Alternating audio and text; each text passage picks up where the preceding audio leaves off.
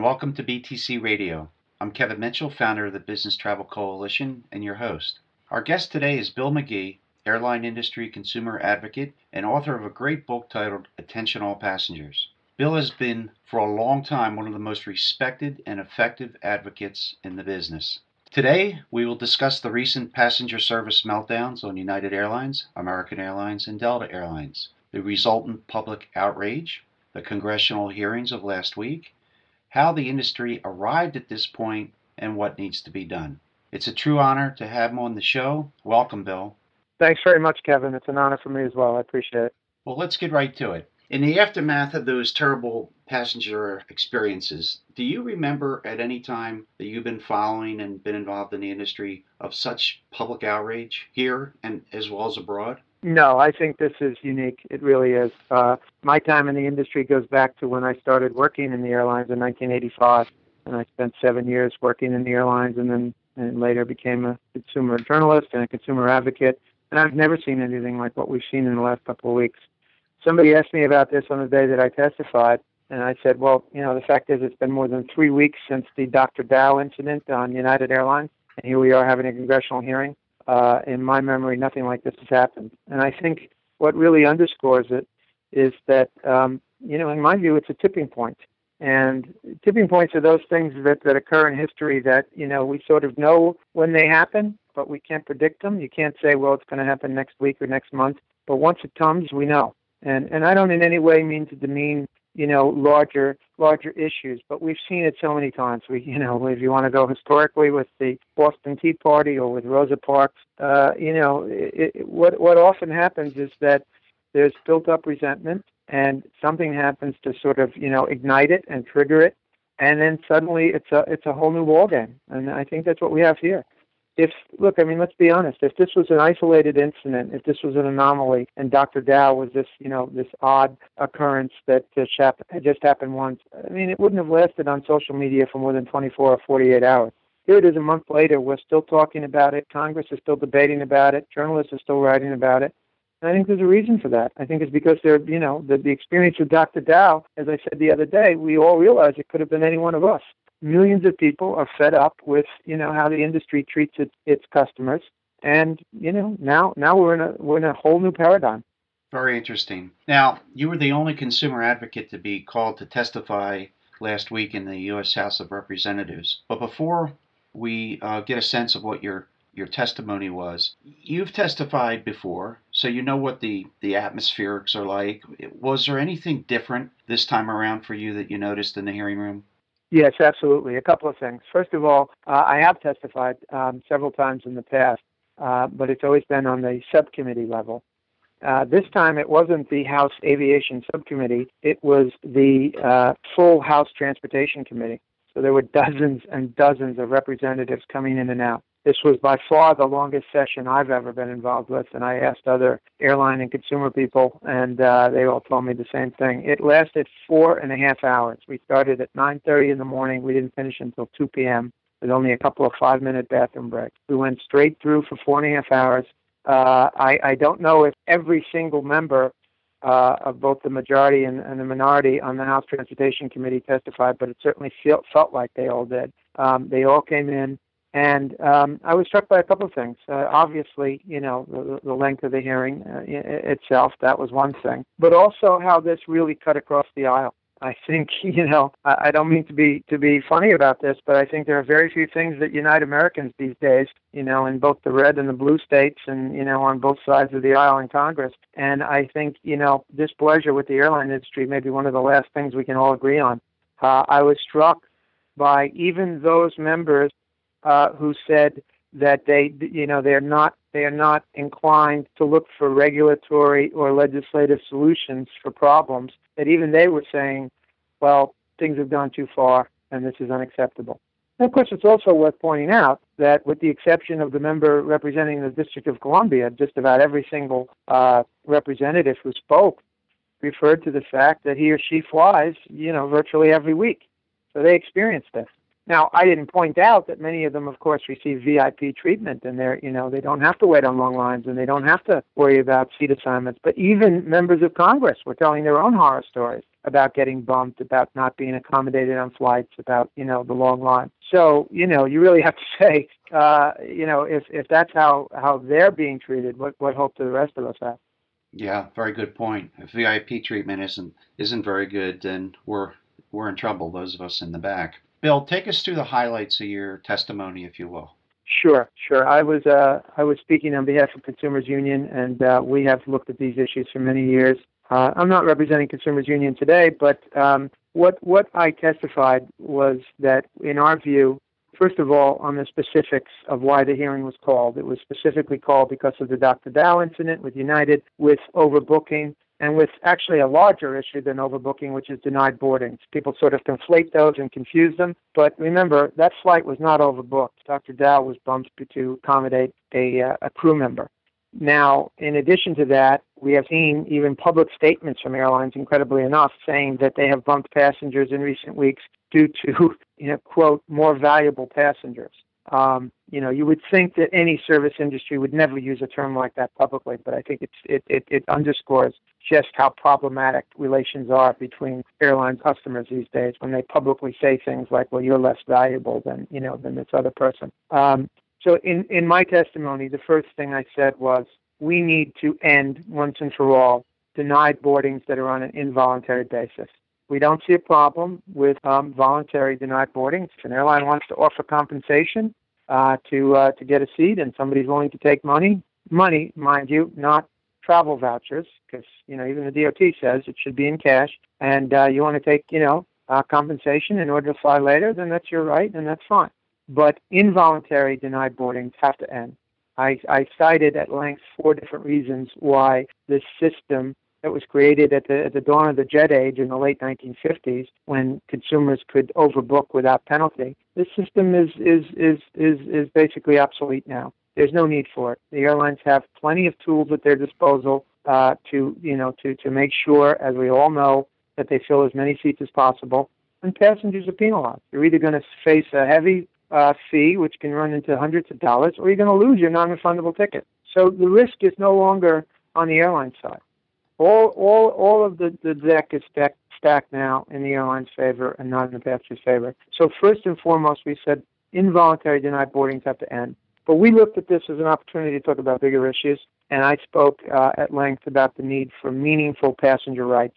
Uh, you know, we have a model here. It's not like we're starting from scratch. It's it's worked for 12 years in the European Union, and um, you know, I went through a, a whole list of things that needs to be you know codified in uh, in legislation. And um, you know, among those things were compensation for lengthy delays, compensation for uh, canceled flights, mishandled baggage, again, denied boardings on an involuntary basis. We also called for other things, including uh, minimum seat standards, and uh, not just for you know as a comfort and value issue, but also as a safety issue in terms of evacuation with tighter seats and, and record high load factors, and as a health issue for deep vein thrombosis and issues like that. Um, so we went through a whole list of things, and um, also included in that was um, the need for full and open transparency on fares and fees, regardless of how the customer chooses to to, to shop or to book, whether it's through the airline directly or through a third party, online, offline. Um, we have to get we have to get uh, full transparency here. This has been going on for years. The fact is, there's there's virtually no transparency for someone that wants to look for a fair and comparison shop with um, you know with uh, the ancillary fees that the airlines are charging. So uh, you know we, we we laid a lot out there the other day, and um, I think you know for the most part, a lot of the members were very receptive to what what I had to say. Well, I watched all four and a half hours, and the testimony was excellent and the way you handled the questions from the committee members uh, was likewise really, really good. Um, now, you there were four airlines, a total of five others beside you, two of whom came from United. Was there anything particularly good or bad that, that stood out from their remarks? Well, first of all, I thank you for um, you know for, for your compliments on, on my testimony. I have to tell you, it was grueling to go four and a half hours. I'd never had that experience before. Uh, but you know, I listened very closely, obviously, to what um, the five airline executives were saying, and um, you know, I was very I was very happy that in many cases, not in all cases, but in many cases, representatives maybe they read my body language, or just simply because I was the only the only advocate for passengers on the panel, they called on me to respond. So I had, you know, I had I had several opportunities to respond. And I have to be very blunt with you. I think, you know, a lot of what they were saying is the same old, same old. These are the things we've heard before. And a lot of a lot of, you know, the airline talking points that are that are, you know, echoed individually by individual carriers, carriers and, and, and by their trade organizations like Airlines for America, a lot of it goes unquestioned. You know, I mean, to just give you one example, you know, this this uh, this mantra that, that that just is accepted uh, by many in, in the government and in Congress and and uh, certainly by many journalists that you know we've never seen fares lower. Well, you know, I made several points on this. Um, you know, of course, this this standard line fares are at an historic low when adjusted for inflation. You know, I pointed out first of all, of course, we're not we're not accounting for ancillary fees. Okay, and um, when you compare fares to 10 years ago, well, you know, we didn't pay to check a bag. We certainly didn't pay to carry on a bag. We didn't pay to select a seat. We didn't pay for as many changes, and we didn't pay as much. Um, you know, we didn't pay for extra leg room, etc. So you have this apples and in some cases grapes comparison going on there. Furthermore, let's remember there's a key word in that sentence about low airfares, and that is average. And what we have now, thanks to consolidation, thanks to all these mega mergers, particularly the, the big six mergers becoming the big three with American United and Delta, what we have is a situation where the, the fluctuation within those averages has never been higher. And, you know, so what you have is, you know, for, as I said the other day, for every for every person that scores a $99 fare to uh, Florida on a, on a low-cost carrier, trust me, there's someone else in another part of the country being gouged. And and you know, a lot of what was said the other day was conjecture and opinion. I mean, what I'm saying here is fact based. All you have to do is look at the quarterly reports from the Department of Transportation, the airfare reports, and we have seen this not once, not twice. We've seen it every single time for years and years now, for more than a decade. In these reports, they they they manage to you know parse this information and they manage to show you that route by route, carrier by carrier, fare by fare, what we see is the same story over and over again. When there is competition from low cost carriers in the United States domestic market, we see that fares go down. When low fare competition leaves for whatever reason, because the low fare carrier stopped flying that route, or they went bankrupt, or they were driven out of business, whatever, fares go back up we, this is not a one-time thing or or something that's happened two or three times. It happens every single time. And conversely, on routes all over the country, thanks to consolidation, thanks to the fact that there are so few carriers now, where we don't have low-cost competition, we see that passengers get gouged. That the majors, when they're either competing against each other, and I'm putting competing in air quotes here, or when they're just, you know, operating virtually in a monopoly in some parts of the country, particularly in in uh, in rural areas and in smaller airports. There's no competition, and fares are, are, are, There's no way that anyone could say with a straight face that fares are at all-time lows or, or, or record lows for the last 10 years or 20 years or 30 years. And so, you know, again, I mean, I'm, I'm citing just one example. I mean, there are other examples of things that were said this week. You know, many of the the House members were very angry about about seating, and you know, we heard these responses from you know from United and and Southwest and Delta and Alaska. And then the very next day, one day after our testimony, American Airlines drops this bombshell that they're going to start offering seat pitch on some of their aircraft that's that's that's in the neighborhood of Spirit Airlines. I mean, it's just absolutely absurd. So, uh, you know, there was there were several things where I sort of you know bit my tongue and was was chomping to get you know to get to the microphone to refute, but many of them are things we've heard before. And I thought it was very telling that when, you know, when there were some hard questions put, particularly to United Airlines over the Dr. Dao incident, and questions were asked of United and American and others saying, well, what is your policy on, on how you decide to, to, you know, bump a passenger? There was a lot of stuttering. There weren't a lot of straight answers. You know, it's just one of the airline industry's many opaque policies, like, you know, like, like shoppers um, trying to uh, compare fares and fees. You know, we still don't know exactly what goes into this algorithm of why are you decided that you're going to be bumped, but I'm not. You know, they give you answers, but well, it's based on price. It's based on a lot of things that they're not talking about.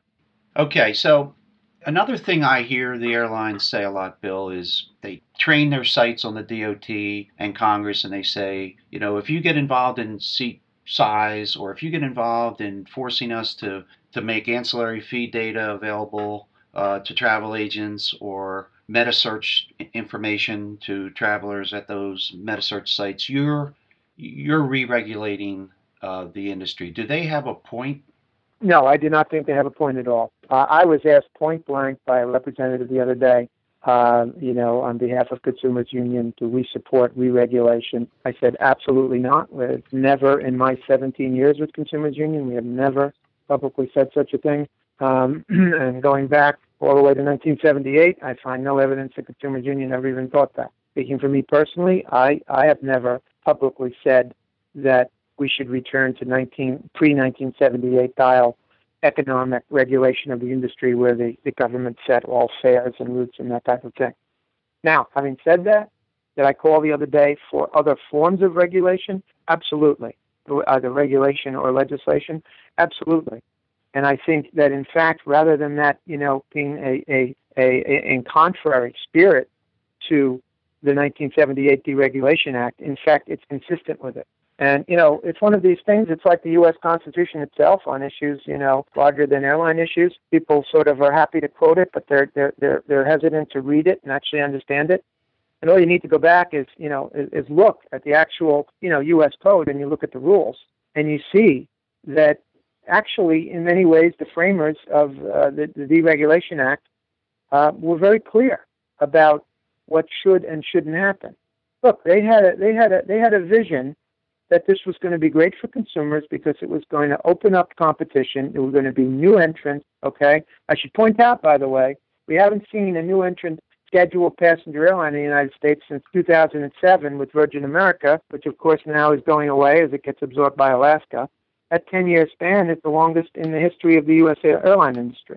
But again, it was supposed to be new competition, and that was going to, you know, lead to all sorts of good things for consumers. But there were also certain things they said they did not want to see. And, you know, number one is assigning and maintaining safety as the highest priority, period. That we have seen that compromised. It's not a conversation for today, perhaps, but we've seen it compromised with, you know, the airline uh, outsourcing maintenance and uh, lowering pilot standards for regional carriers, et cetera. But just staying with the issues that we are discussing, you know, it's clear that um, you know that that one of the goals of deregulation, as stated, is adequate, economic, efficient, low-price services without unreasonable discrimination or unfair or deceptive practices.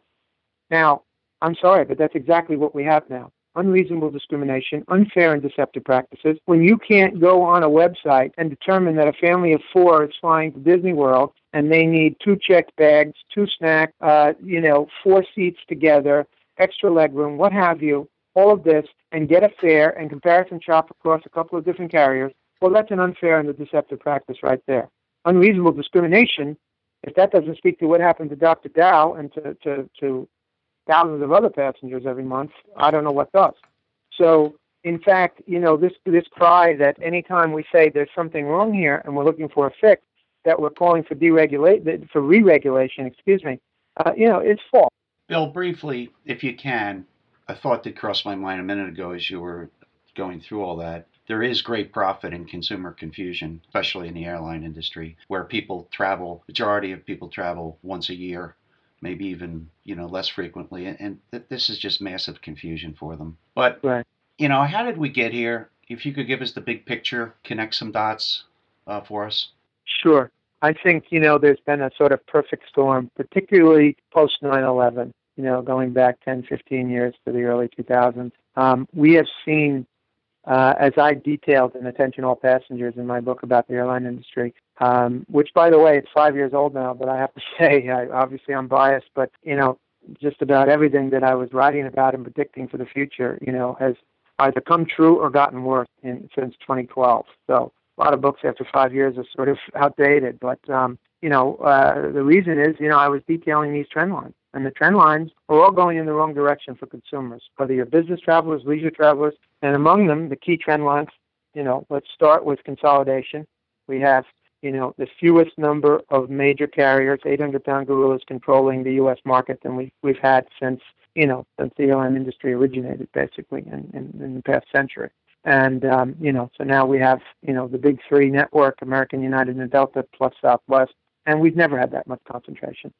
So there's you know there's there's all of the ill and negative effects of rapid consolidation and dramatic consolidation, and all that that means. Which, of course, you know, has translated into higher fares on routes, loss of nonstop flights, and and and um, connecting service on routes, loss of flight frequencies, loss of entire hubs. I mean, we're talking about things that don't just affect individual travelers, but entire corporations and entire cities and communities. You know, talk to people in St. Louis that don't have a hub there anymore and ask them, you know, what effect that's had on business and so many other hubs around the country. So we have the consolidation we have record high load factors. Uh, you know, I've said this so many times that you know I feel like I'm quoting myself, but you know it's a fact. You can look up the statistics, and not since World War II, when you know when the airlines were uh, troop carriers, effectively, have we seen load factors like we're seeing now. You're now cramming more people into airplanes at the same time you are. Again, this is fact. This is not conjecture. Uh, you know, we're making the seats tighter and smaller. The width is, is being reduced. The seat pitch is being reduced. More seats are being crammed in. Um, you now have the ancillary fee situation, which we touched on before. So now we're being charged fees for things that we never were charged for before. Of course, charging for checked baggage has left, you know, has led to this tremendous increase in carry-on baggage. So now you have, you know, this perfect formula for air rage less less seat room, more more crowded cabins, and less you know overhead bin space. All these trend lines, as I say, are going in the wrong direction. At the same time, you know, as as one congressman I thought very well put it the other day, he said, "I'm frustrated with my experience days before I even get to the airport, just shopping." Talked about the frustration of shopping and and trying to you know find out a bottom line fare that's inclusive of not only the mandatory taxes but the you know, quote unquote optional. I'm saying that in air quotes because quite frankly, most people don't look at carrying, you know, a clean change of clothes for a trip as an option. Uh, you know, in many cases, you have to check a bag depending on the destination and the, the length of the trip. So all of this is this perfect storm of, of factors, you know, coming together. And then at the same time, you know, one thing we haven't touched on is as the as the customer frustration grows, you also have the fact that you know consumers don't have the ability, as they do in virtually every other industry, you know, to take legal action on the on the on the uh, local and state level because of federal preemption and because of you know this this rule that was that that was you know brought in at the time of deregulation that um, you know only federal courts will oversee you know disputes uh, with the with the U.S. airline industry. So you have that frustration layered on top of it. And, you know, on top of everything else, uh, I'm a consumer advocate. I mean, there was a time when I used to say things like, well, look in your contract of carriage and find out what your rights are. Well, I can't say that. I can't go on, on, on radio or television or a podcast and, and with a straight face. I'd be a very poor consumer advocate if I did.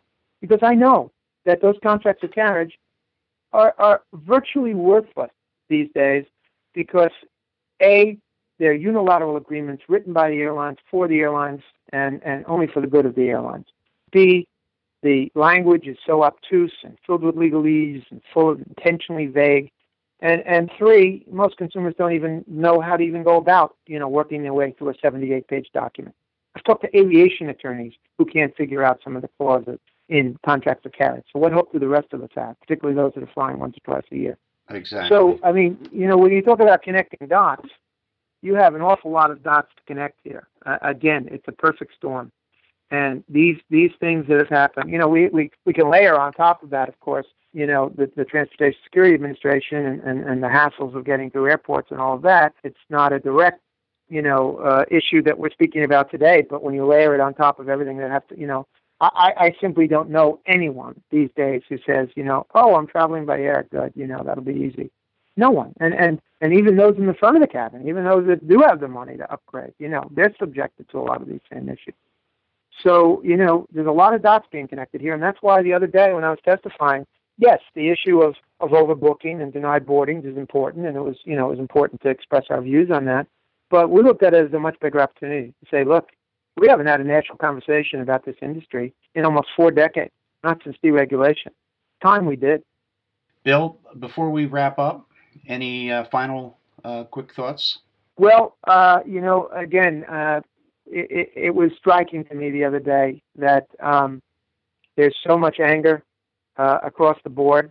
And I mean, if we look at Congress as representatives of the American public, which is, you know, literally what they are, then it's clear that that anger extends to all corners of the country. It extends to, you know, uh, you know, Democrats and Republicans. It extends to, you know, urban areas and rural areas.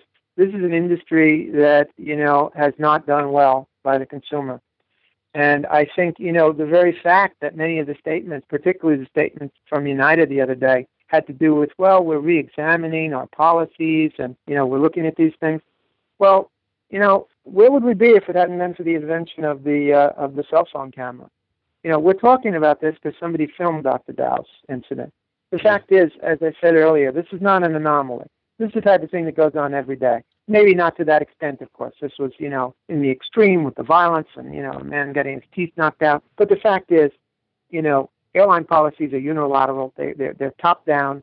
You have mm-hmm. little say. You're treated, you know, as, as cargo in many in many ways.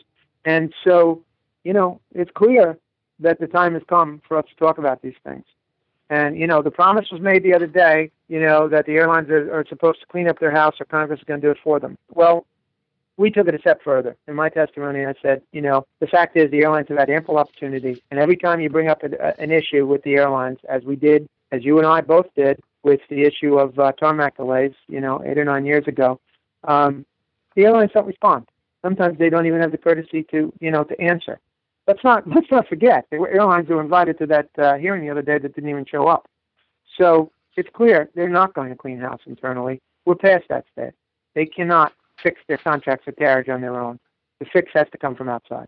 Well, Bill, thank you for all your uh, many insights today and for everything that you do for not only consumers in the airline industry, but the industry itself and the large companies that buy a lot of air travel, uh, the corporate travel managers. You, you really have been at this a long time, and there's probably no one uh, who's your equal when it comes to uh, effectiveness. Well, Kevin, I really appreciate it. And, uh, you know, you know, I'm a, I'm a big fan of the Business Travel Coalition and, and the work that you do. So, you know, uh, I think both of us probably have a sense that um, things are a little different now. For a long time, we were sort of saying, you know, saying our piece, and maybe we weren't being heard. But uh, I, you know, I'm a little bit more optimistic uh, this week than I was last week because I think, you know, I think we are starting to be heard.